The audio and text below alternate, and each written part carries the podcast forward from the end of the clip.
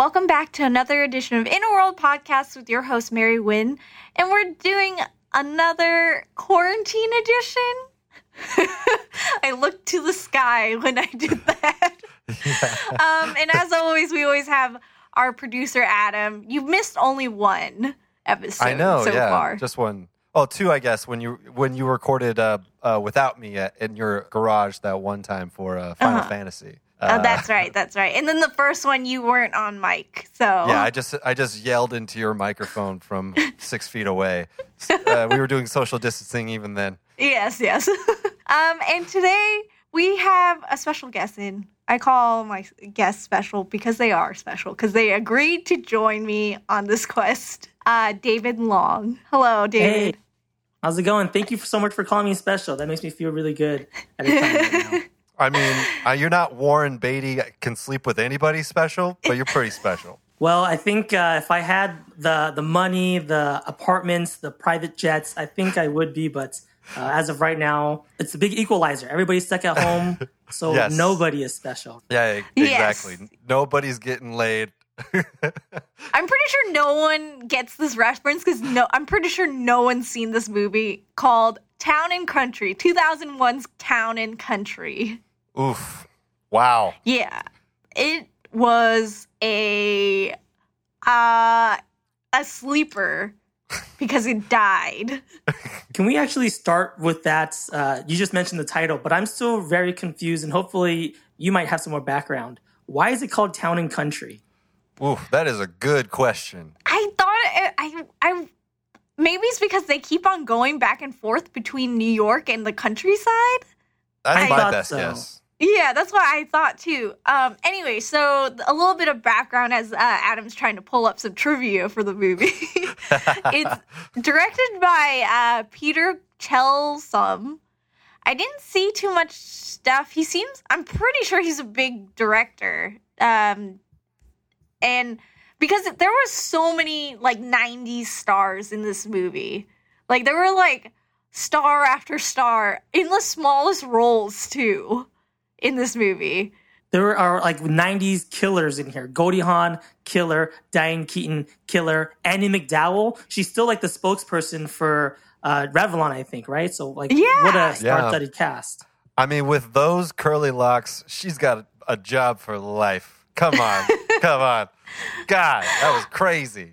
Um, and then like not only that, but like Diane Keaton and who is perpetually being cheated on in every movie.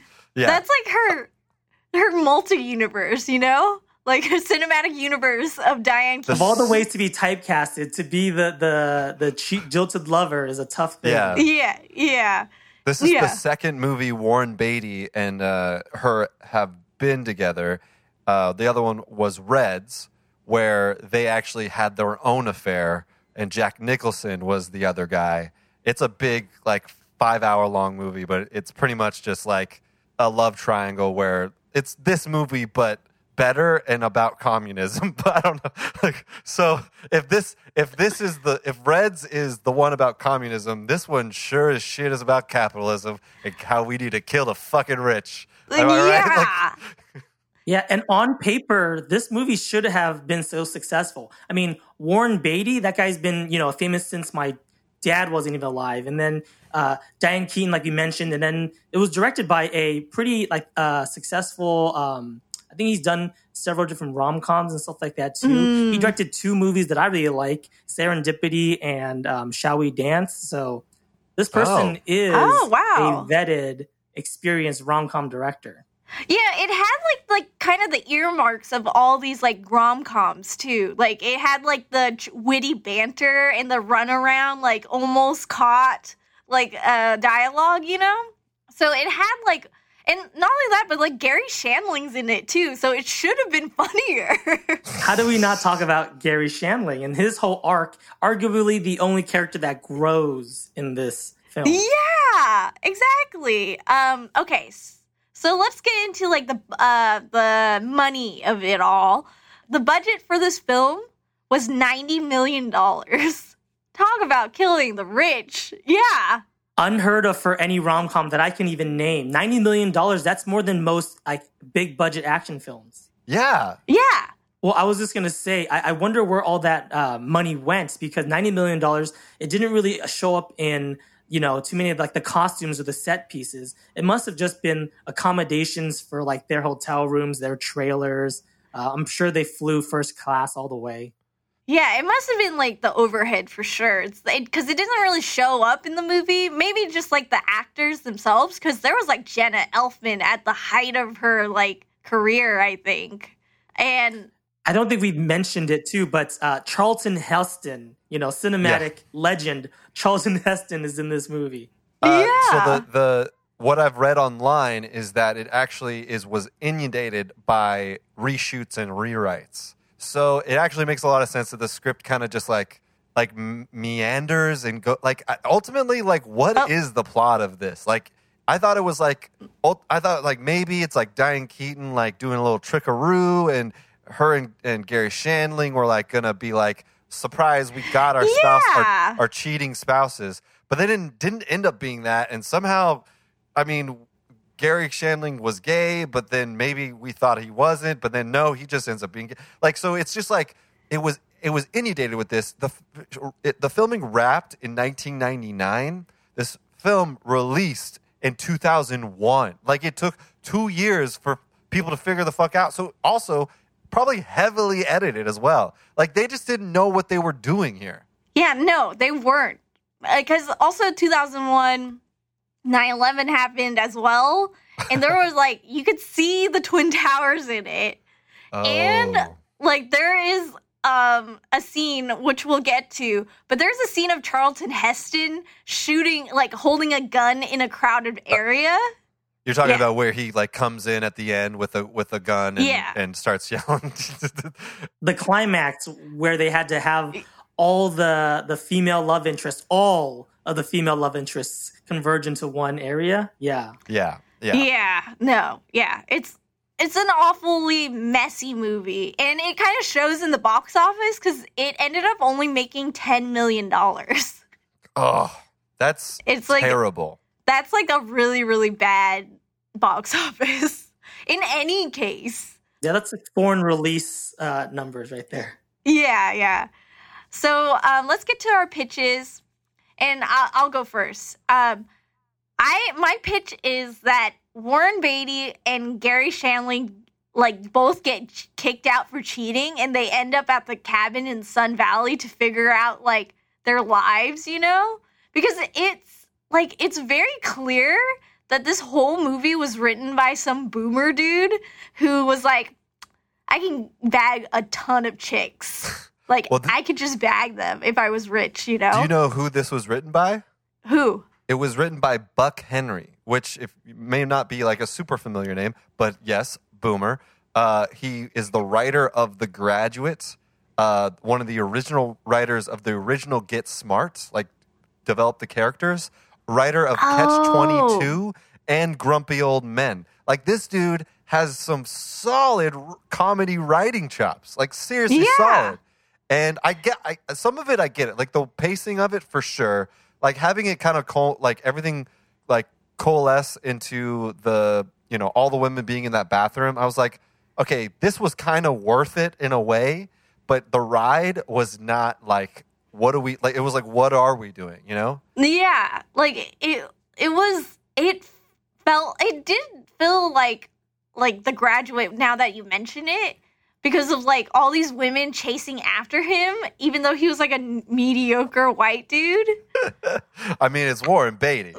this is interesting, but my um, research showed something a little bit different because yeah, uh, there's actually t- uh, what I saw there was two credited writers, Buck Henry right. being one of them, Buck Henry being a a uh, writing legend, but then the other person was Michael Laughlin. But here's the interesting part, and here's why I think that this is actually to to um, support your idea here the Michael Laughlin's middle name is Stoddard, which is the last name oh. of Porter Stoddard, oh. which leads me to oh. believe that this person does think again, yeah, oh, uh, I'm this great architect slash artist, right? Women love me. Oh man, my wife's lucky I don't cheat on her because here's a farce, a sexual, a sexual romp that I could be going on if I wanted to.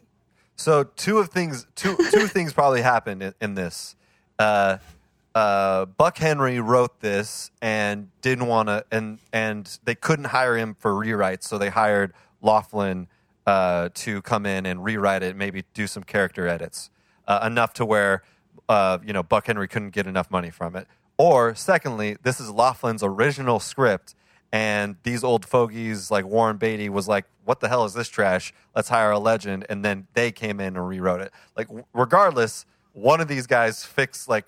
There's two different definite shifts of tone in this for sure. That, that's what yeah. happened. Yeah. Very much agree with that. There's two big tones here. One of them is like a Van Wilder sex comedy. The Yeah. other one is like a like a serious um l- what's that one um Jack Nicholson rom com uh as good as it gets. where As good just as it gets. Also starring Diane Keaton. Also starring Diane Keaton. Yeah. Who got cheated and who was a divorcee, I think. Yeah. Um, I think we're thinking about there's yes. uh, another one that uh, as good as it gets is the one with Jack Nicholson and Helen Hunt.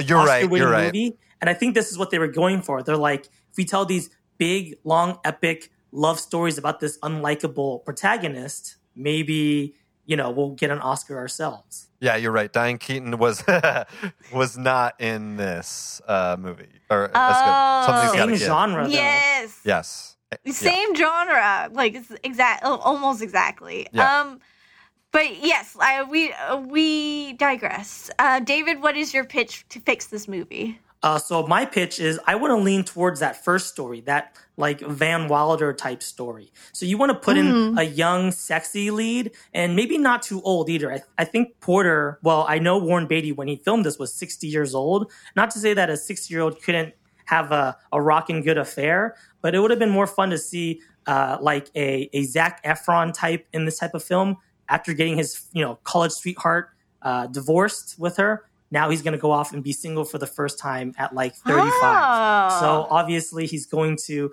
meet up with the cellist. He's going to meet up with the woman in the cabin. Um, Yeah. And all the while his friend's like, hey, you know what? I see you having all this fun. I think I'm going to have some fun too. But on top of that, I think I found something out about myself. I think through your sexual discovery, I discovered that I am also open to dating men. Oh, There you go.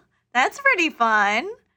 Okay, so let us get into the movie itself. So, at, like at first, it opens on like kind of this overhead shot of like New York City, and like we see like um, Central Park and like all the buildings and stuff, and like um, it has like the music and stuff. So it really definitely feels like a '90s rom com, right, right out the gate and um and then we get like all these names like these stars who are in this film. So we really feel like it's gonna be a really good fun romp. Um and then we cut to cello music over a a naked Warren Beatty in his bed watching this woman play. And then we get a shot from her back where she's completely naked. And then there's a voiceover about him ha- being a cheating husband that shot of the woman's naked back, by the way, she has a lower back tattoo of, I think they're called bass clefs or treble clefs. So her body Uh-huh. is like that of a cello, uh, and she's a cellist. So it was just so like on the nose. yeah, there was like so much on the nose stuff that was like, this is smart. This is real fun. Um, and then we cut to Paris. Um, and I was like, there's like so much like weird like time and space jumping in this movie because we because I thought they were in Paris like from the beginning because it just shows him in this like apartment with this other woman. So I was like, is this set in Paris right now? Um, but It takes yeah, a while so to get there, but it's- it's it's like Quentin Tarantino, the like flashback. It starts in the middle of this affair, and then it's like, how did I get here? Let's rewind to my 25th anniversary. Oh, Right. Gosh. That's what happened, right? Because I was also confused. I thought he slept with like a Parisian person and on Yeah. vacation for, and only in now do I realize that's what happened. They were attempting attempting something stylistic, which didn't play at all because it's not like it wasn't. I don't. It's just also really hard to open to open up on such a problematic thing for a film. Like, what are we doing here? Like, what? why are we? Why do we want? Like, this is our main character. He's a fucking shitbag. Like, Well, he's like a the- shit. The bigger Go ahead. problem too is not only is he a big shitbag, but because you start off with this shot of this affair, it makes you think that this is what the story is about. So you're like, okay, this cellist, this a woman here, big part of the film. She's going to be Right. the major arc, like a And mystery. Like who does he actually fall in love with? This is his true love, maybe, right? No. Yeah. She's only in the movie for like four one minute scenes. And I, I still can't even explain to you what happened in the last scene with her. Like I don't even understand We, the, co- the we are gonna get there, Adam. Do not freak out about it. We'll get there. I'm just I just Okay, so- finished it. It's hot off my mind. I gotta talk about it. I gotta talk about it. Uh, so there's one other thing that really caught my attention because you mentioned we do kind of flash back into their uh, Paris. They're celebrating their anniversary as a um, as a double date, right? It's Garry Shandling and Goldie Hawn. Oh, uh, wait. Uh, sorry, David. One second. I'm gonna preface this by calling none of the uh, characters by their names, only by their actor names, because we don't know what their names are until like probably ten minutes into the film. That's very Yeah. fair. Very true. Yes. So Char- Okay, so Diane Keaton and Warren Beatty are married together.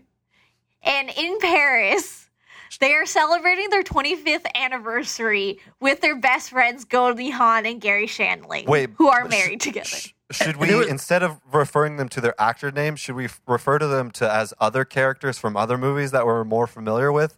Like there's Dick Tracy sitting next to uh, that uh, military woman, sitting next to uh, the wife of the Godfather. G.I. Jane? G.I. Jane, and sitting next to the wife of Godfather, also sitting next to Garry Shandling from the Garry Shandling Show. Is that how we should refer to this? no. We could try. You could try. I'm going to call Okay. them by their actor names. Yeah, I'll be Um, honest too. One thing that's unfortunate is that uh, you know I will say uh, I don't know if you were like consuming media in the early '90s, but a, a lot of these stars were so kind of behind my before my time that I had there was no uh, I guess like charismatic charm or charismatic atta- attachment to any of these folks. Yeah. yeah. After their celebration, they fly back, so we got a one shot of Paris. That's the 90 million, guys. Well, can I That- just they say got too? one there's- shot in one bit Yeah. that really bothered me um, with that scene because you're right. It was just to establish the fact that they've been married for 25 years and to establish the fact that these are uh, all really good friends. But they're blowing out their anniversary uh, candles and they get frosting all over Shandling and Hawn. And I was like, I understand that this is a comedy, but this is the wrong type of comedy. This is like slapstick because presumably Yeah. they've had 24 other anniversaries. They've also they're about 60 years old, so they've blown somewhere t- uh, uh, you know around 45 60 candles uh, you know uh, in their lifetime. How do you mess up blowing out candles? Babies do this. I It almost Yeah. seemed purposeful. It's Yeah. yeah. and I guess it makes sense because Warren uh, Dick Tracy is not nice to uh, Garry Shandling at all uh, in this film. No. no. Yeah, I, I have a theory that this in this film, Warren Beatty is a sociopath because he doesn't. He acts. He has like all the markers of a sociopath because he's like yes. he That's true. tries to be nice and like or what he assumes to be nice and is all selfish and then he thinks he deserves Diane Keaton at the end of it all. Oh no, there's a big old metaphor with that a weather vane. By the way, Yeah. I wrote that down too. The weather vane is like sim- symbolic of his uh, moral compass. oh, I thought it was his Oh. penis because it was a rooster Well, because it's too. crooked because it was We'll, crooked. we'll get to it. it was we'll a, to it was a Um, straight. okay. okay, never mind. Okay, well, one last thing. When they do fly back home from Paris, it's a private jet. There's only the four of them. And right then and there, I was like, I am not going to relate to these folks. I'm not going to care about these folks. They are the rich and the famous that I, you know, right now currently am envious and uh, despise. and that and that Yeah. to to go off of the scene uh, is only the just a little bit of the of the icing on the cake in in that we find out how truly exorbitantly rich these white people are. Like so rich. Yeah. so rich. Like it's so unrelatable. Like, i don't know who like what world is this Well, right after that, when they get home, they introduce this bevy of characters and all of these like house workers that are all people of color. And the joke seems to be, who are all these people in my house that are not my family? yeah, yeah, yeah. No, not at all. Like uh, like at home in the the uh I guess like a really nice apartment building. Um they have like a doorman. They um they go up to the um like whatever floor they are at. Like their door is right next to the elevator and there it's like this huge apartment room. They have like a maid, a live-in maid who has a boyfriend who lives with the her there and then um they have like kind of like a bohemian yuppie hippie vibe too I wrote down all the names, and all the names, Porter seems to stumble through them. But uh, you have Tom and Alice, who are his kids, but then there's also Omar, Yolanda, and Alejandro. But he seems to kind of stumble through all their names. And the big joke is kind of just like, who's this and who's that? And I just want to relax in my own Yeah. home. Yeah, I mean, the, yeah the- it's like it's kind of relying on some foreigner human humor, right? Like that's that's the joke of this is like, look at all these crazy foreigners in my house. Like, ultimately, what's the commentary? like, truly, what is the commentary here? Yeah. Like, is this guy like low key racist? Is that what, or is just the like? Are we like? I don't. I didn't get the, the his reactions were not strong enough for me to understand what this film was saying with this. You know what I mean?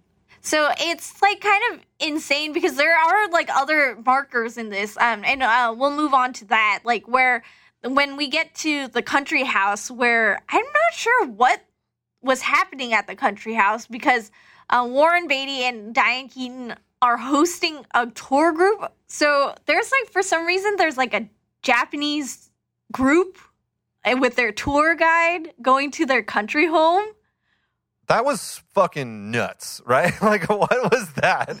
I don't even understand that. Like, what was happening there? So as far as exposition goes, what was really confusing is um, there was a random shot in between. So here's what I clocked. I clocked that he comes home from a vacation in Paris, spends time with his family, but then yeah, and then there's one shot. There's one random shot of him in an architecture firm. So we're supposed to assume that he's the architect. But then later on, Yes. Diane Keaton is receiving the architecture award. So I don't quite know who's the architect, who's the star of the family, and um, now it, it seems like they're shopping for some Japanese company's business to be like, please let us design your buildings. And those Japanese actors were so over the top. Japanese people do not act like Uh, that yeah. at all. Like, they, they were a little too, like, overly, uh, like, they aren't as reserved. Like, they were, like, more reserved, Yeah. is what you're saying. Yeah, yeah. Yeah, that I was- think as far that- as um, Asian stereotypes go, I think they got them mixed up because they did give them a lot of those same beats that we may see with uh, the traditional Chinese tourist uh, uh, stereotypes, where they're just asking a lot of questions and taking photos. Whereas I think I would agree, like uh, with the Japanese business culture in particular, typically they're more reserved, they're more professional, and they're very Yeah. like don't ask any questions, don't make a fuss. Let's just stand here and hear what they have to say. Yeah, yeah. 100%. That is 100% true. Like, that, yeah, totally agree.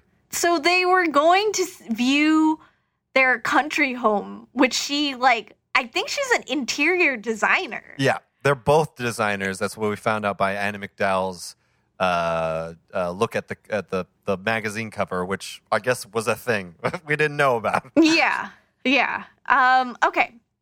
So we cut. We get a cutaway to Goldie Hawn at her home, her beautiful home in the backyard, and we just see her back, and she, we hear her talking on the phone, and it turns out that it's her friend telling her that Garry Shandling is cheating on This her. This was one of my favorite scenes of the movie. Uh, this really showed like her like expertise as an actress because it started as like a a, a frame where it was just seeing her patio furniture and we don't see anything.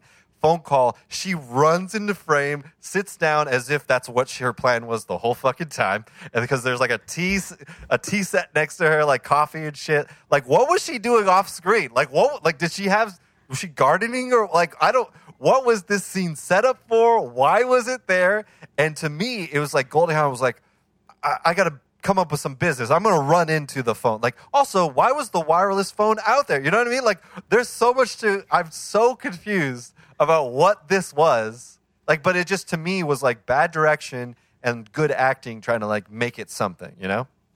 Yeah, and not only that, but like, the, uh, side note, I feel like Goldie Hawn look looks and sounds so much like um, Jennifer Aniston. Yeah. Like, yeah, they're very similar. Goldie- in acting, Yeah. I, in voice. totally. Jennifer Aniston is like a, a newer Goldie Hawn. You know, like Yeah. I, I You totally guys- get that. know that uh, Goldie Hawn's daughter is Kate Hudson, so that's actually where I mapped her to. She was very much they have the same mannerisms and the same facial expressions. But I guess yeah, if we mix together um, Jennifer Aniston and Goldie Hawn, you kind of get Kate Hudson. True. Um, okay, so we find out um, that Garry Shandling's cheating. She actually follows him to his rendezvous point and sees that he goes in with a redhead. But before, after she leaves, we linger. The camera lingers, and we find out that the redhead is a man Yes. How do we find that out? because he strips down, takes off his bra, and it turns and takes off his wig. And then that's how we find Yeah. out that Garry Shandling is having a gay love affair. And I was like, okay, this could be like a little interesting to listen uh, to watch, but alas, it was not. One thing I will kind of give them credit for, they didn't really uh, make that too big of a thing. So it wasn't a joke and it wasn't a gag. It was very sincerely Yeah. just a man having an affair, a, a closeted man who is um, in a marriage with someone he doesn't love. To and to Yeah. be fair though, as well, there's plenty of gay jokes to spare in this film. So like l- at least they didn't linger on it this one time. But there's wh- Yeah. when Charlton Heston comes in, there's gay jokes all day. Like it, that's where it just gets ramped up Yeah. for no reason. Yeah, oddly enough, the gay jokes weren't where uh, the gay character's arc is. It's all with the beats with Heston. yeah, yeah, yeah. Which doth protest too much, Heston. So, um, Goldie Hawn went, uh, goes and searches for Warren at a go- golf course to accost him about Garry's love affair. And she starts crying. She, like, storms on, ruins his game, and then she ends up just sitting there and cries. yeah, yeah, and that was for some reason weird. that really throws off his game. He even hits a golf ball at like another golfer, which I think is like one of the biggest golfing faux pas you can have. And it's all because she's crying as if her sadness is like the biggest like fucking interruption of him and his day. Well, you know what is crazy is that this is like the beginning of his like we really tru- truly see his sociopath behavior. You know, like if anybody, this is somebody you've known your whole life. They you invited them to Paris to join you on your joint 25th year, marriage anniversary. She comes up and tells you this earth shattering news for her. And you're like, hey, chill out, dude. My bros are over there. Like, you know what I mean? Like, she's, and like, he's just like, cool, you're leaving. I'm to go back to my game. Ah, fuck, you haven't left yet. Uh, I, well, I'm just to power through this. And he tries to, like, I don't, it's just like, what kind of monster? Like, he's already checking off more monster shitbag qualities now. Like, nothing redeemable has happened so far. He is such a monster. And then we later on we find out that they've known each other since he was 17 and she was 12 in Mississippi or something. It was weird. It was a weird turn of events. I thought they were just Yeah. friends or couple friends or something. And I think this is where we kind of see the two different writers and how their tone must have clashed. Because you're right. At this point, he is not playing buddy buddy and it's not so lighthearted. He is a true monster. But kind of to support what we were saying earlier, this does come immediately after that weather vane. He was trying to fix a weather vane at their beach house and it uh, started to kind of tip over. And this is where we start to see maybe his behavior shifts. Right. I'm sorry. You're right. This is the second sociopath behavior. And the first sociopath behavior was when they showed up to the uh, beach house. Their gigantic, fluffy, rich, very, very rich dogs attack their housekeeper and knocks her over. And everybody rushes to the housekeeper's side. Meanwhile, he like puts his hand in his pocket and is just like, anyways, what's going on? Like he's like, what the? F- he's the man of the house. What I the think hell? that was a Warren Beatty move where everybody's like improving, like help her, and he's just like, someone's gonna pick her up. And, then he's just, and then he sees his crooked cock statue on the house and is like, Mm-hmm. all right, I'm gonna go fix that because I need to go focus on that now. like, what the hell?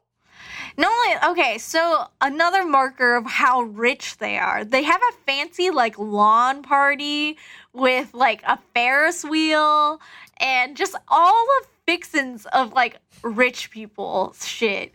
And Warren rich Beatty, and fixins. yeah, rich and fixins. Uh, Warren Beatty takes Garry aside to ask him about his affair, and Garry has a breakdown, and he like about Goldie knowing, but he doesn't like. It's kind of he's more worried about find if I think it's more like psychological and like really good acting on Garry's part, where he like is is have a mental breakdown knowing that s- someone think knows that he's gay. I- honestly, that scene makes so much more sense knowing, like, oh, he is closeted. Mm-hmm. Because watching at the time, I'm like, what, like, what is happening here? Like, why, like, these beats don't make any sense. Warren is whispering like like an ASMR actor, uh, like through this whole fucking scene as if he's trying to not cause a scene, and uh, you know, Garry Shandling is crying, sobbing, and it makes a lot of sense. Like he's just really upset that his, you know, person, his sexuality is is ruining another person's life. He's like truly a very like, uh, you know, empathetic character, unlike Yeah. everybody else in this film. Well, leading up to this, leading up to this confrontation, there were two things that I really noticed that were just super odd. So right before this was there was that random kitchen scene where um, everybody's having breakfast in the middle of the night, and what that uh, kind of clocked in me was that everybody was having sex except for Porter. So the son's having sex, the housekeeper's having sex. That's after this scene, right? Yeah, it's after the Garry Shandling scene. I'm not quite sure uh, where it fits in, but yeah, at, at one point around this uh, time, um, they're in the kitchen and uh, he's trying to have a, a late night cereal. But then in comes Omar, his daughter's boyfriend.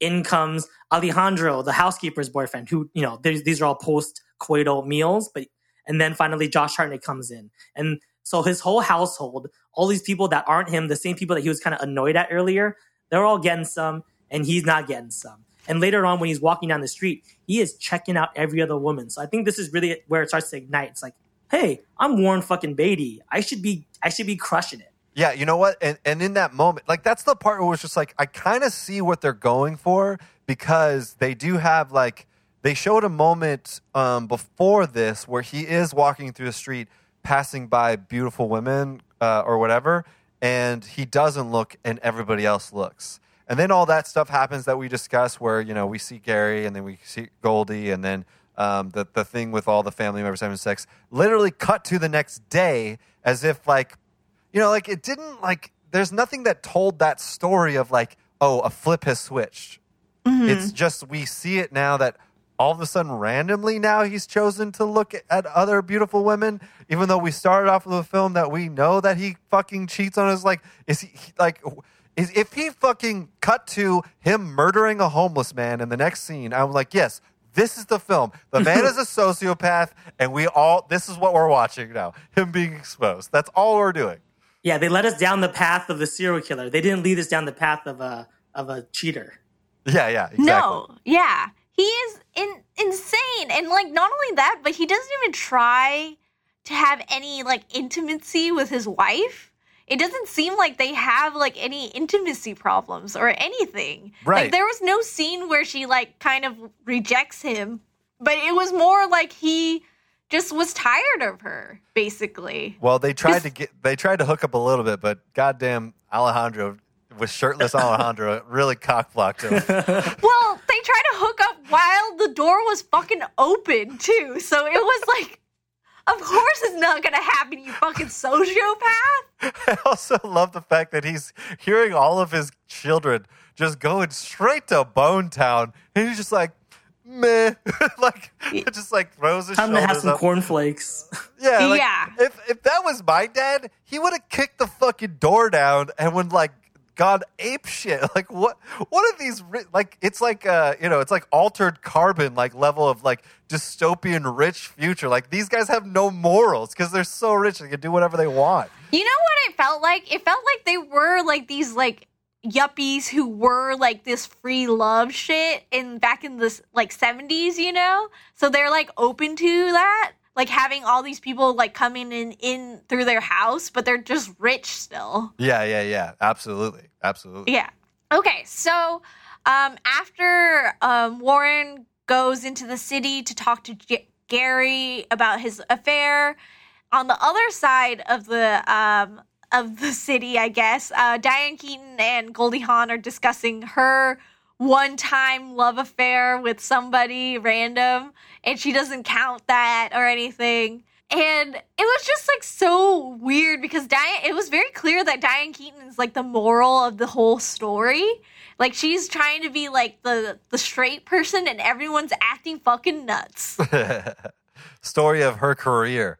yeah, But I will say during, you know, she is trying to play the the the voice of reason. I will agree, but she's also like ver she's very much an apologist. She doesn't really empathize with uh, Goldie Hawn, and she's kind of like apologizing for like Garry Shandling. She's very much like a, come on, you've been married for so long. It was just one digression. Talk it out, work it out. I mean, it really sets the stage for her, like at the end, which is wow. How, like, I know she's a feminist, and I know that scene must have been very hard for her to shoot.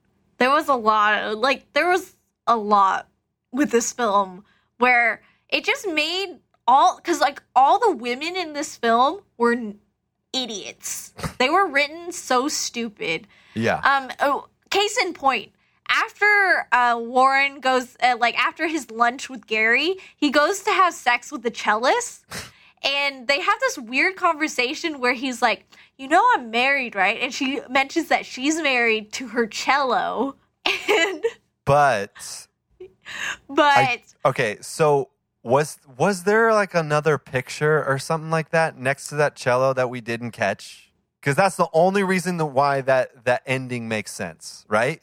For her to I be didn't, pregnant. I didn't, I didn't catch that, but you're right because she does refer to the fact that she is um, married to, and then she gestures to her cello, leading us to believe that she's married to her career or married to music. But then, kind of like spoiler alert, cut to the future, she does have an actual human husband, and that is for, uh, on the audience side. We're thrown off. It was, I guess, supposed to misdirect, but I'm angry by it because I'm, I'm No, angry that. I don't know her life and her character.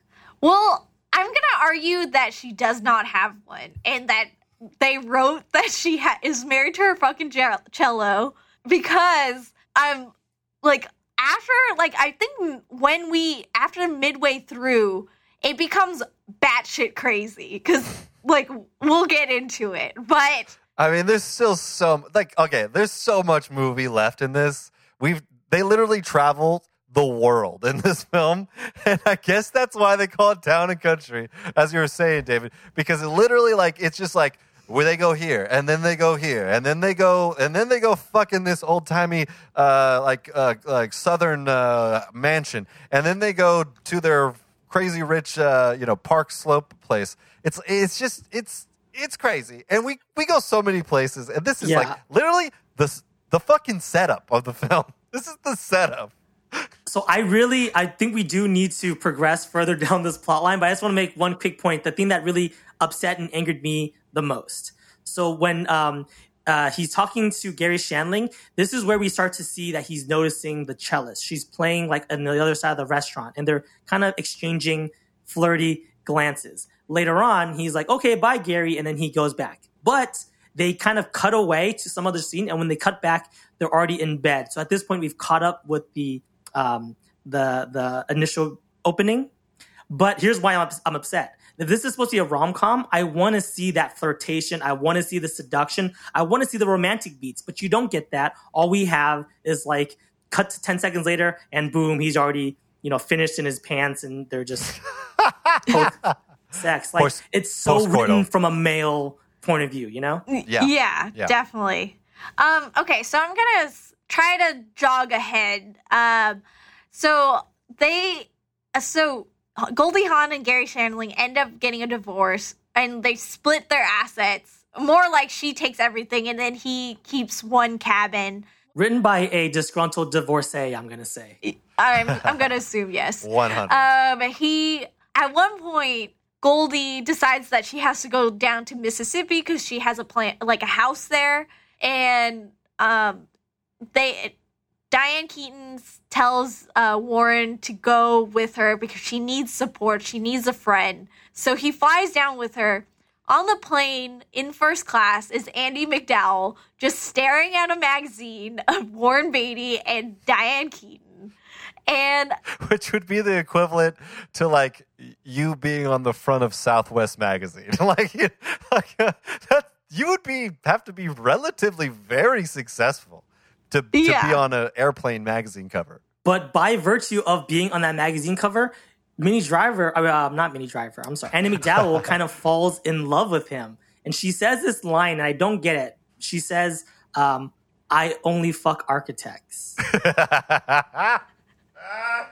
was like no like reason for her to be like I love architecture or something. There was like nothing that would lead her to believe that she was in love. I mean, I've never seen Andie MacDowell deliver a line like that. And she, you know, she was in another uh, uh, IAW film. Uh, go check out our episode on uh, Hudson Hawk, where she Yes. had uh, uh, she, her character was almost like the Diane Keaton of this film.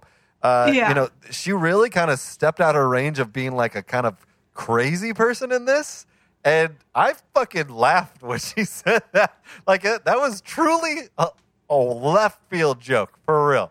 Well, I thought she was flirting. I, th- I thought she was roasting him, kind of just like, okay, old guy, sit down, park it. I only, yeah, oh yeah, I only fuck architects, you piece of shit. But later on, the, the crazy thing is she was sincere, and that's why I'm, my mind is blown that she meant it.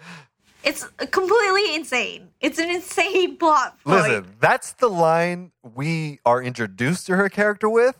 It only heightens from there. Let's just say You're that. You're right about that, yeah.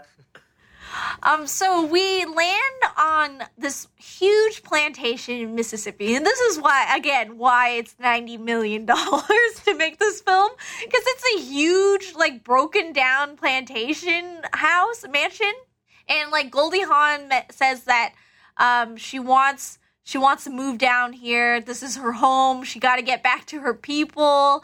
And then they look to the driver, who's an African American man, and it's very clear he's like, "You do not belong here." She goes, I want to go back to my people where I'm like I want to I want to stay here, back to my people. Cut to the African American driver who's just Yeah. like, Really? like it was like weird that must joke, have been guys. intentional because later on she's also like hey uh, what's this plant and then he tells her the name of the plant she's like oh okay very much i think solidifying the idea that she has something to do with this community Yeah. yeah, it was. It was. There were some gems, like like rough gems of comedy in this that could have been like ironed out a little bit more, but no, they didn't. They just ran with it because they had the money at the time. um. So later that night, Goldie Hawn and Warren they like go out on the town. She like catches some looks from this one younger man, and like it kind of like revs her up because she's like, "Yeah, I still got it. I'm going through a divorce right now, and I'm a little older. It's fine." Um, but then they go. It's it's a very quick cut from that. It's like such a short little scene. Yeah. And then they cut to the plantation where it's very clear that they're gonna fuck. Yeah, very clear. Yeah. it's annoying too because right before that i don't know why they did this but uh, Goldie Hawn, uh, like you mentioned, was sharing some flirty glances, but it was actually Warren Beatty who was like encouraging her as if she needed his permission. Like, go ahead, go talk to him, dance with him. Yeah. But Yeah. again, Yeah. As the rom com enthusiast, I really wanted that to be part of it. I want, okay, maybe she's gonna have a nice little tryst, and that's what this is about. He's gonna like help her have her own fling. Nope. Cut to them together, and then same idea. Are these two gonna have a like their childhood friends? We're gonna get some nice, sweet flashbacks, right? Also, nope. Straight, No. like you mentioned, they're just three seconds away from stripping each other's clothes off. Yeah, so wait, so I guess this posits that they're they are from Mississippi, both of them? Or at least they summered in Mississippi at some point. Yeah. Oh, yeah. Maybe they. Yeah, they still are New Yorkers, true and true. But like their uh, their trust fund found themselves at uh, at uh, Mississippi sometimes. Yeah, it was kind of a weird like turn of events. I could imagine I could see it being set in Florida if they were vacationing in Florida instead or something. Cuz that makes sense. New York to Florida is a very like common like trek. Totally. But yeah, it uh, I digress. Well, one thing that is kind of true to the rom com trope is whenever you write these characters, they have to be highfalutin. They have to be from everywhere and they have to know about everything. So when they do go to Mississippi or Idaho or whatever, they seem to like know the lay of the land and carry it themselves very well. Ah, yes, yes, yes. Um, so in the morning after their uh, salacious uh, s- sexual adventure, um, Goldie Hawn just flies back alone, and he's just left in this busted ass mansion. Yeah, because she has fucking morals and like regrets it immediately. And meanwhile, he's just like, meh, like I'm a sociopath. What's for breakfast? You know, like he just. yeah. I hope I don't get caught. You know, that's it. So later that night, he gets back home, and in the kitchen, it's kind of vague or like playful that Diane Keaton knows that he's been cheating on him, her, because he like she makes a sandwich that was supposed to be for him, and she eats it, and she mentions that she went to go watch a movie in which it's the plot is that um, the uh, about a wife who ca- catches her husband cheating, and he and she murders him basically. Right. Pushes him out a window. yeah. The whole time she's holding a knife that's like pointed at him. She's like gesturing and pointing and like gesticulating with the fucking knife as she tells the story. And you know, what what were y'all thinking about the plot of this movie at this time? Because I felt like this was like, okay, I think we're solidifying something, at least in my mind. Did that happen with with you? A hundred percent. At this point, when I was watching it, my brain again, I'm trying to find patterns. I'm trying to find uh, tropes. So I was like, "Oh, this is a great movie now because we're finally getting into the rom com. It's a love triangle between Warren Beatty, Diane Keaton, and Goldie Hawn." And I knew that this wasn't going to. Uh, this was going to take the rest of the movie, so I thought we were going to slow it down and do this little playful, like, "Oh, it's a movie about a, a cheater." Yes, I, I didn't think anything of it.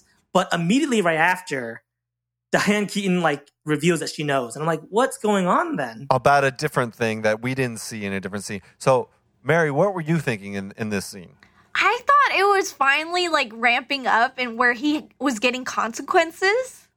And I was like, oh, okay, this is an interesting scene and it was fun. And I wish that they kind of went with it because, like, the whole up until that point, Diane Keaton's character is such a doormat. Like, she is like fun and like very flat. And I was like, finally, some character from this woman. Yes. This poor woman who's Right. been cheated how many times? Yeah. So okay. So I was way off of all of you guys. Okay. So this is what I thought the plot was. I thought that uh, that this has all been a ruse. Uh, Uh-huh. Diane Keaton has been cheating with Garry, Shan- Garry Shandling this entire time, and Garry Shandling and Diane Keaton have been teamed up together to to force the divorces of their individual spouses into their own marriages so they cheat on each other or they discover that the other one is cheating and that they can live happily ever, ever after so where they have uh, been uh, married the whole, th- so that they can get married and they can continue their love affair without any uh, problems or ru- ruining the relationship at this is time interesting and probably a much better movie than what we got. like that's what i was hoping was happening You're you were hoping that it was a Shania Twain. yes i hope this was like a you don't oppress on me much type of situation No, no, you know about her story, right? what That her her husband cheated on her, and then she ended up marrying the cheater's uh, husband. Oh, really? Holy shit! Yeah, yeah. That that's exactly what I thought was going to happen. Like, like somehow we're going to get bookended with the film, And you know, I, to be fair, I didn't see the true beginning of this film, so I didn't see. I just know that sh- he was cheating with somebody with blonde, like blondish hair, and Yeah. I thought like, oh, we're gonna circle back and we're gonna find out that that was Goldie Hawn in the beginning, and we're gonna like they're gonna cheers at the end to have like um uh they're gonna have a, a wedding anniversary, but the but the partners are flipped at the end, and they're gonna be in Paris. Like, you know what I mean? Like it was gonna be a That's symmetry very there. interesting. I do like the back of the, the the woman, so we don't know who it is. It's vague, and I do like the bookend of having them now kind of like uh, square dancing, changing partners. I would love, Yes. I would love to see that rom com, and I kind of wish I had seen that rom com now. You know, that's Yeah, that was like a that's like definitely a stronger story too. I because literally it, like, thought that's what was happening. No, you're definitely smarter than the, these so-called writers. listen, listen. I know this guy wrote "Get Smart," but seriously, Buck Henry, get smart, okay? Get smart, Buck Henry. Man, you got to reboot it. Call it Get Smarter. You're doing it. there it is. Yeah, there we go. So the next day, Warren goes to Goldie Hawn's house to talk about like having a clean slate, not like forget about their affair. But it ends up they have like a, a very graphic sex scene between the two of them. Yeah, we see Goldie Hawn's butt. We see Goldie Hawn's Goldie's buns. Like, no, sorry, that's not that doesn't work. Her Goldies, Hans? I don't know. Goldies. yeah, for Goldie Hawn's. Um. So, and then later, Diane shows up because uh, while they're still having sex, and um, and then she uh comes in because she's found out about um Warren Beatty's actual affair with the cellist, and then um she. She like there's like this huge like runabout, like very run, uh, 90s run around where like Garry Shandling shows up to pick up his stuff Yeah, and he was pretty funny in this this scene. Yeah, he was. Like there was like some comedy in this. You're scene. right. I didn't realize it, but they played that same card twice. The one where it's just like, I'm about to get caught because all the players in this affair are in one location. But then they do it again Yeah. later. I didn't even realize that. I do Um, want to point out a wild choice. Is that the whole point of him showing up was to get his sport jackets, right? So he shows up with like one little like uh, like one little bellboy hop, like uh, kind of like roller pin type thing, a rack, yeah. But he, we see that he shows up with a gigantic U-Haul truck. So Yeah, I, are we saying that he rented this whole truck just for his jackets? What? Just, I think there was. I think that was like a comedy like bit that they were trying to pull off that I thought was I- like uh, it, they needed to be pointed out a little more. Where somebody like calls it out, where like you rented a U-Haul Yes. for just your sports jacket. yeah, yeah. There's two things that happened. I, I agree. Like that clocked, and I was really like tuned in on that too. He has one line which is, I think, out of. I think Garry Shandling is the most empathetic character in this entire film. But he has just this one line that really bothered me because he says, "How many times do I have to be seen driving a van?" And I was like, "Ooh, man. like that's that's your take on this." The hot take is, I don't want people to think that I drive a van for a living. Um, and then the other thing too, he gets really upset because like uh, there's this misdirect where you think that maybe he caught uh, a, a- glance of Warren Beatty and he caught him cheating, but it just turns out he's like, "You used my shaver. How could you?" And then Diane Keaton's like, "You're crazy. You're insane." And I agree. Like she Yes. says what we're thinking. Why do you care if she used your razor? Just switch out the blade. he delivers that so well that I was like, did he actually catch Warren Beatty? Like, did I miss that scene? Because he delivered it so well. He did. I thought I I thought he caught it and he was just using it as like a, a leverage for him to get his stuff back. Oh. You know that she was cheating on him this whole time or use it in a way that he she was cheating on him. But nope. No. It doesn't it doesn't really he doesn't really know. It never comes out No. really No. to him. Yeah, wait, does he find out? He doesn't find No, out, right? she tries. She tries to say it, tell him at the end, but then he's like, "No, it's better that nobody knows" or something. Ah, trash. okay, so back in the city, um, Warren finds out that the cellist is pregnant right outside of his apartment building, and it's like oh my god, this lady is she's just there just to tell him. She didn't try to call him or anything. Well, and she's manic because she's kind of ranting on and on. Oh my gosh, I'm gonna be late, but I had to tell you, we're gonna be so happy. We're gonna have the baby's gonna make us. I got the reports, and I'm just like on and on and on. And basically, I, she just serves, like you mentioned, the purpose of delivering this one piece of information and to prevent Warren Beatty from getting a word in edgewise. I think was the whole point. Right. Yeah, to find to not find out. Spoiler alert: that it's not his baby. Yeah, Yeah. just to, to corner him into this predicament. Yeah. Um. So uh, he goes up to his um apartment. Um. Goldie Hawn and uh, Diane Keaton are sitting there waiting for him, and Diane straight up asks him if he is cheating on her, and then he just plays it off, and then goes on an irate rant about how like she how dare she like accuse him of like something so horrible that would like break up their family and stuff. And he just storms off Well, it goes deeper than that too, because to support the idea that Adam said earlier about the the sociopath, he was rehearsing it the entire drive home. Oh, right. He was Yes, like, yes, yes. "How Yeah. how dare you?" Yeah, that's how I'll say it. How dare you?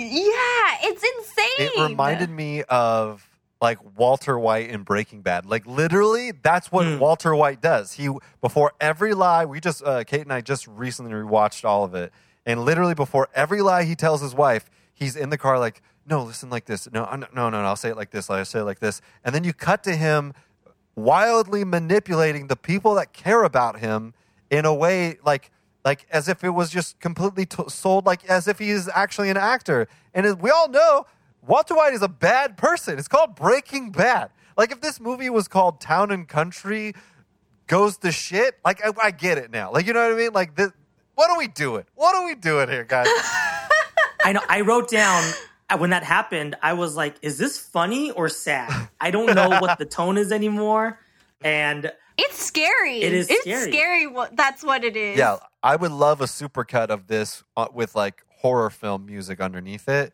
or like sad pianos, like because that's what this movie is. It's sad.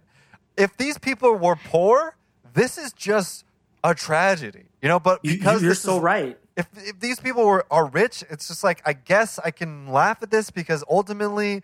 Half of their money gets taken away in a divorce, and they're gonna be fine. They're still gonna own their apartment in the fucking Upper East Side, you know. Like, but if these were like poor immigrants, like in a family, like I'd be like, "Fuck that guy. He's an asshole." Yeah. Fuck I didn't even guy." Yeah. think about that, but you're so right because something like this, like a, a, a, a sad affair like this, the the betrayal, this would devastate you know most families and most households. But because they are so affluent and they can do so well, like that's crazy to think. But rich people, they can survive cheating and they can survive divorces. Exactly. Yeah. Exactly. it's it's insane. So um after he storms off, he comes right back in and like confesses who he's been cheating on. And so Diane just takes the kids and leaves for the country home, their second home. so it works out. So it works out. yeah, you think this is near the end, but no, we're probably halfway through the film right Oh now. my god. Well, There's we're pretty much so through the first act because this is where.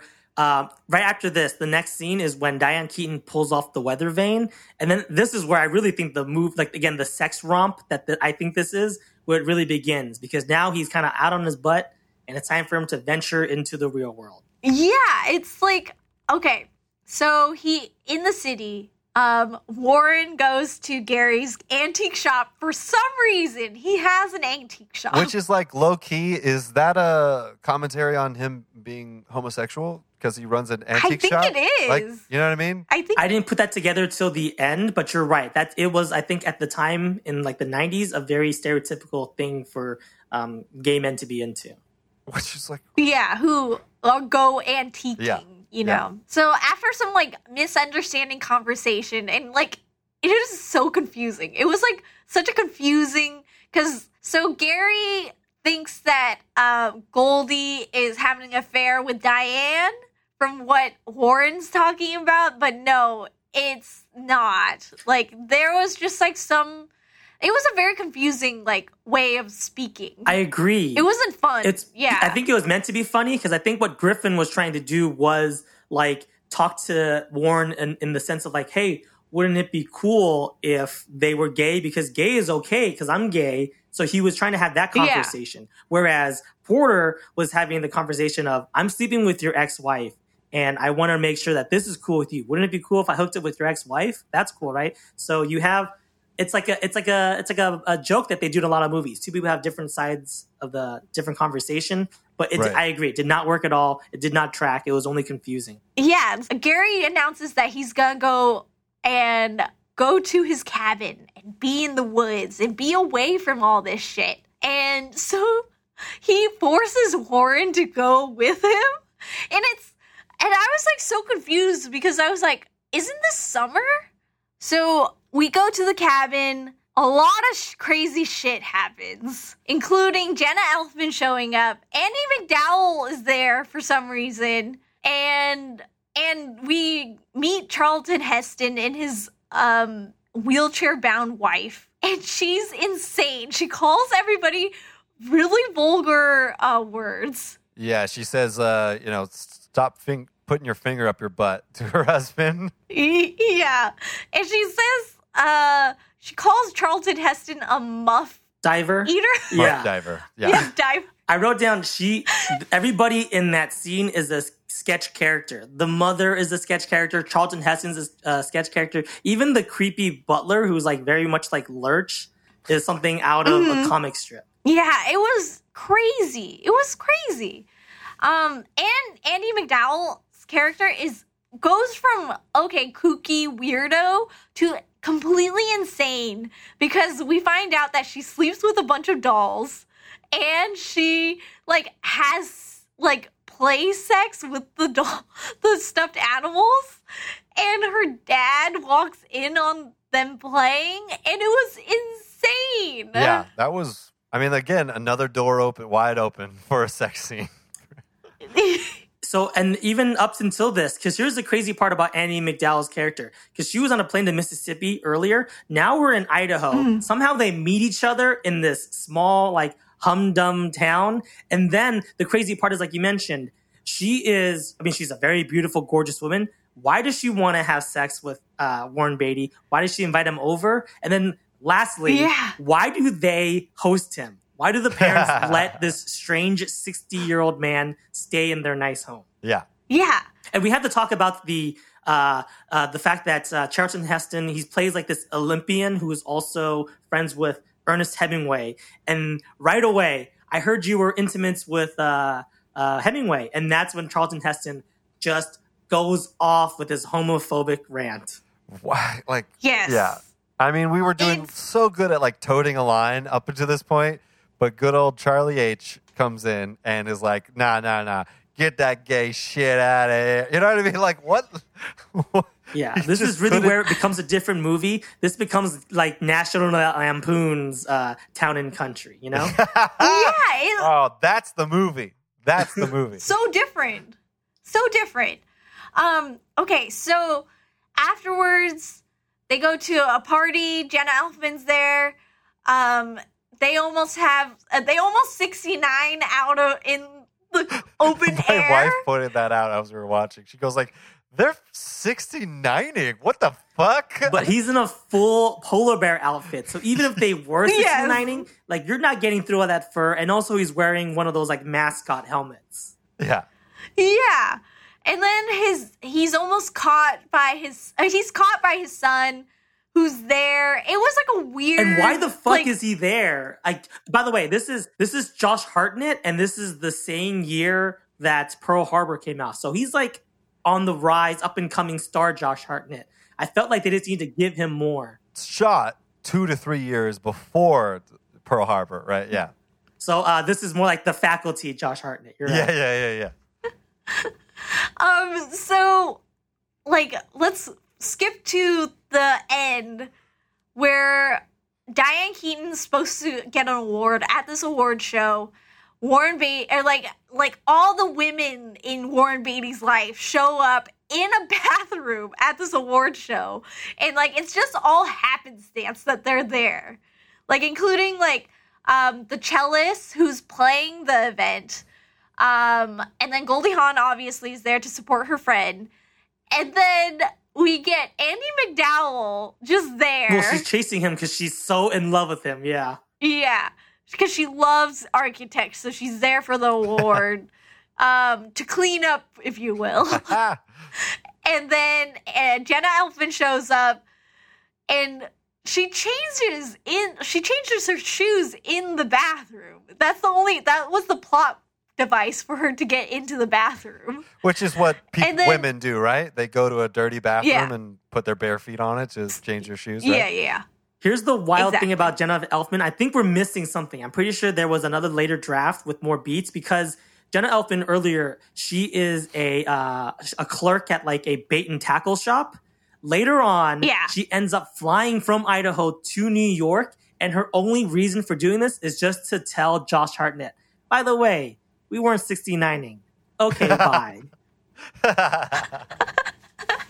And she had like the funniest line in the uh, lines in the movie up until this scene. She was so funny working at that bait and tackle Yeah. shop because she like was so knowledgeable and just so much fun to be around. But she they squandered her character and turned her into another like kooky girl that flew from Idaho to New York. Yeah.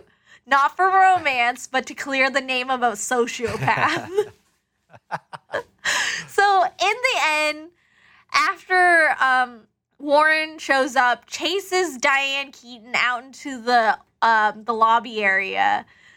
Charlton Heston, in a mad, ranting, raving, holding a shotgun, comes in looking for Warren. It was like the most real scene too, because everybody was reacting correct in this Yes. scene. Up until this scene, nobody has reacted at all. I mean, a completely different uh, political climate back in 2001. Because today, you think, you know, crowded theater or crowded uh, auditorium and gun, it just would not play well. It's just so uh, a, a sick, poor, tasteless joke. But in this one, this is again the climax. This is like the height of like, ooh, what's gonna happen next? Well, I would argue too that this that's just another reason why this movie is so out of touch. Because to be fair, Columbine had already happened, and Ah, and Charleston Heston had made his famous speech on in front of the NRA, holding his rifle. You could tear this for, uh, from my cold dead hands right afterwards, because there were again the first you know wildly public mass shooting in America happened, and that was the NRA's response. That cut to a year later, two year, years later, he's running into a film where he's shooting in the middle of a crowded auditorium. Like, guys, like, w- like th- this movie is tone deaf in all of the wrong places. Our uh, emotional, there's no emotion behind our main character. Uh, like plot wise, like the we're hitting jokes that are incredibly insensitive. The plots is like oh, just going off the fucking rails. And now we have Charleston Heston just making a cameo practically as himself in this for no reason. I mean, they were like, Charlton Heston, we gotta get you in Yeah. here. I want to shoot a gun. okay, Mr. Heston, whatever you want, please. Yeah, just do, we'll let you. We'll let you go off against uh, uh, homophobia for like 20 minutes too, if you want. Anything to Listen. get you Yeah. here. I'll sign up for your movie, but I got two requests. I get to make one gay joke and I get to shoot somebody in a in a crowded room. I don't give a fuck what your movie's about. That's what I'm doing. Yes, yes, done and done. Yes, sir. Thank you. It's great, great, great, great, great. okay, so in the end, uh, Warren and uh, Warren Beatty and uh, Diane Keaton they meet up with a lawyer, and they're splitting assets. And at one point, you think that Warren's got gotten Diane back, gotten her back with um, by telling her about how he read a book to her while she was having pneumonia, and how it's she made it made her cry at the end. And it's like a classic sociopath move too, to bring up a memory as like ammo against their uh, uh, abused partner. and at first you think, oh, she's gonna get back with him because that's how this movie's written. But thankfully she doesn't because he ends up sleeping at his office and she has to uh, she and he only gets to visit them in the countryside whenever she feels like yeah, it. and his cock is straight now on the on the on the roof. That's right. On the wi- It weather closes vane. with him Yeah. fixing that weather vane, which again, if we're gonna follow the symbology, which I don't even know if we should at this point, it just shows that he's kind of course correcting and getting himself back on the straight and narrows. Right. So if I could say something, so this whole time, Diane Keaton is treated like a doormat. She finally stands up for herself, catches him with the with all of it, and he comes and admits all of his wrongdoings, and he even admits in that divorce session uh, with the attorney with Diane Keaton there, I'm a piece of shit. Why do I? Why could you ever? How could you ever love me? I feel so bad. I've done all these things, and then for some rockin' reason, the writer the writer was like, "No, Diane Keaton needs to stand up for this asshole. No, he needs to be likable at the end of this." And then Diane Yeah. Keaton had to deliver a monologue about how he's not actually that not that bad, and he's treating himself. He's not being too kind to himself, and it's like, "Fuck you, movie, movie, go fuck yourself, okay?" Because that's that's not that's not how movies are made. That's not move. That's not a movie. All, let's all three of us say "fuck you" Okay. movie, and then we'll take Okay. a break. One, One, two, two, three. three. Fuck, Fuck you, you, Fuck movie. you, movie. Fuck you. Awesome. Let's take a break. The World Podcast. To uh, what are we celebrating? 25 years of marriage. Okay, blow them up, pal. Porter Stoddard had it all. A great job. It's, it relates to the city. The city's, uh, the city's, it sticks out. It's curvy. It's good. It's, it's what? Great friends. That in your last 25 years, you haven't once ever, you know. No. Not once? Ever? No. Have you thought about it? Several times. Great family. Dad, did you see uh, Holly Estrada? You ever worry about swallowing it? Yeah, I did twice, but I got it back. How did it uh? But then Porter's world turned upside down. How could you let this happen to me? You know every move that Griffin makes. Are you having an affair? No. No. Yes? Temptation's about to get the best of him. I'm, uh, An architect. how did you know I was an architect? I love architects. Give him his drink, you old muff diver. The World Podcast. And welcome back. That was a great break. We found out during it that David watched this movie twice. so to be fair though, I watched it the first time as a rom com, expecting a rom com, and uh, it was a bit of a disappointment. But the second viewing, I tried to watch it more as like a dramedy and more as a again. I think that the screenwriter was just getting some shit out, and when you watch it like that, you're like, Yeah. okay, this guy's just fulfilling like all the regrets he has in life. He's regretting Yep. not cheating on his wife. He's regretting the divorce, and he's regretting not, you know, asking for forgiveness. I feel like. yeah, that's a that's a good that's a good one. Seriously. So at this point, let us do our trailers, and I'll go first.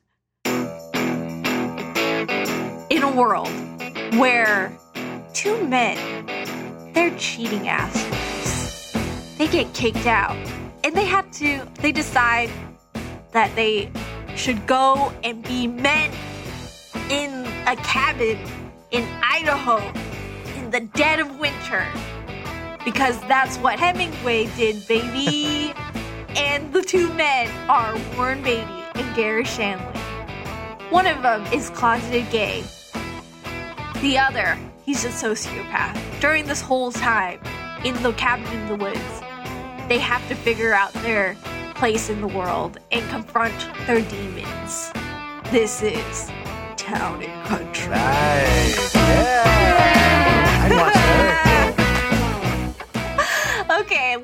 Let us get to yours, David. Okay, quick question. Does it have to start with In a World? Yeah, it would be preferable, but we've had a couple people who didn't do it. Okay, uh, I'll try to do it. I'll try to squeeze it in. Okay. In a world where one man has it all the perfect job, the perfect wife, the perfect family, what could be missing?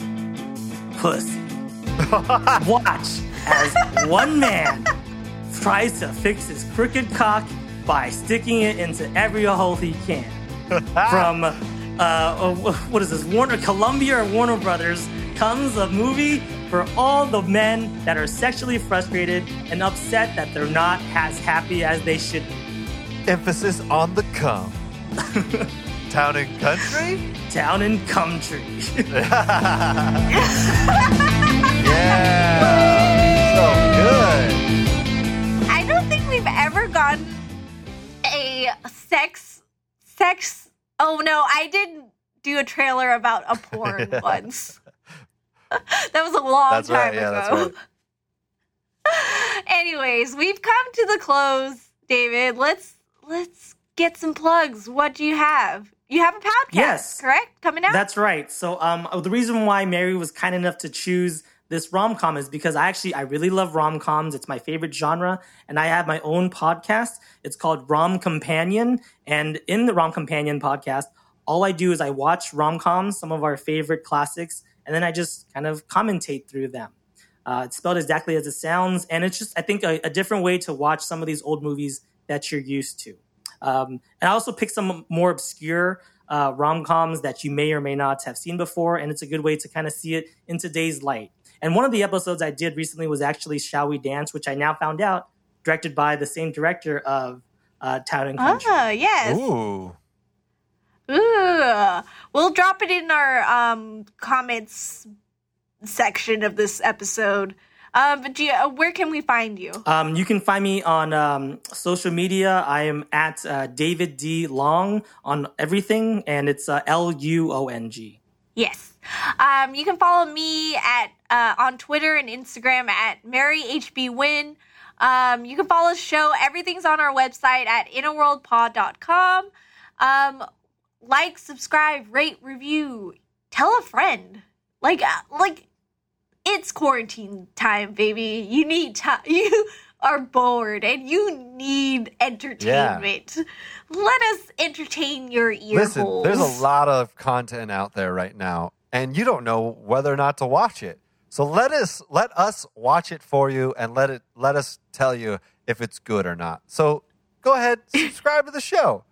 And I'll say one last Yeah. thing for Town and Country. Even though we were kind of have been kind of uh, shitting on it for the last hour and a half, I will just say um, there's so much good content out there on Netflix, on Amazon. Don't watch a good movie. Watch a piece of shit movie like this and hate watch it with us, and you can kind of see exactly what we're talking about. Yeah, let's get riled up. Yeah, let's get riled up in this quarantine season. Yeah, let's. It's a perfect movie to watch to get mad at rich people, Hell yeah! Right? Yeah. right? Yeah, let's start the revolution. Eat the okay, rich. Okay, have a good night, Have a- everybody. yeah, eat the rich. Bye. In a world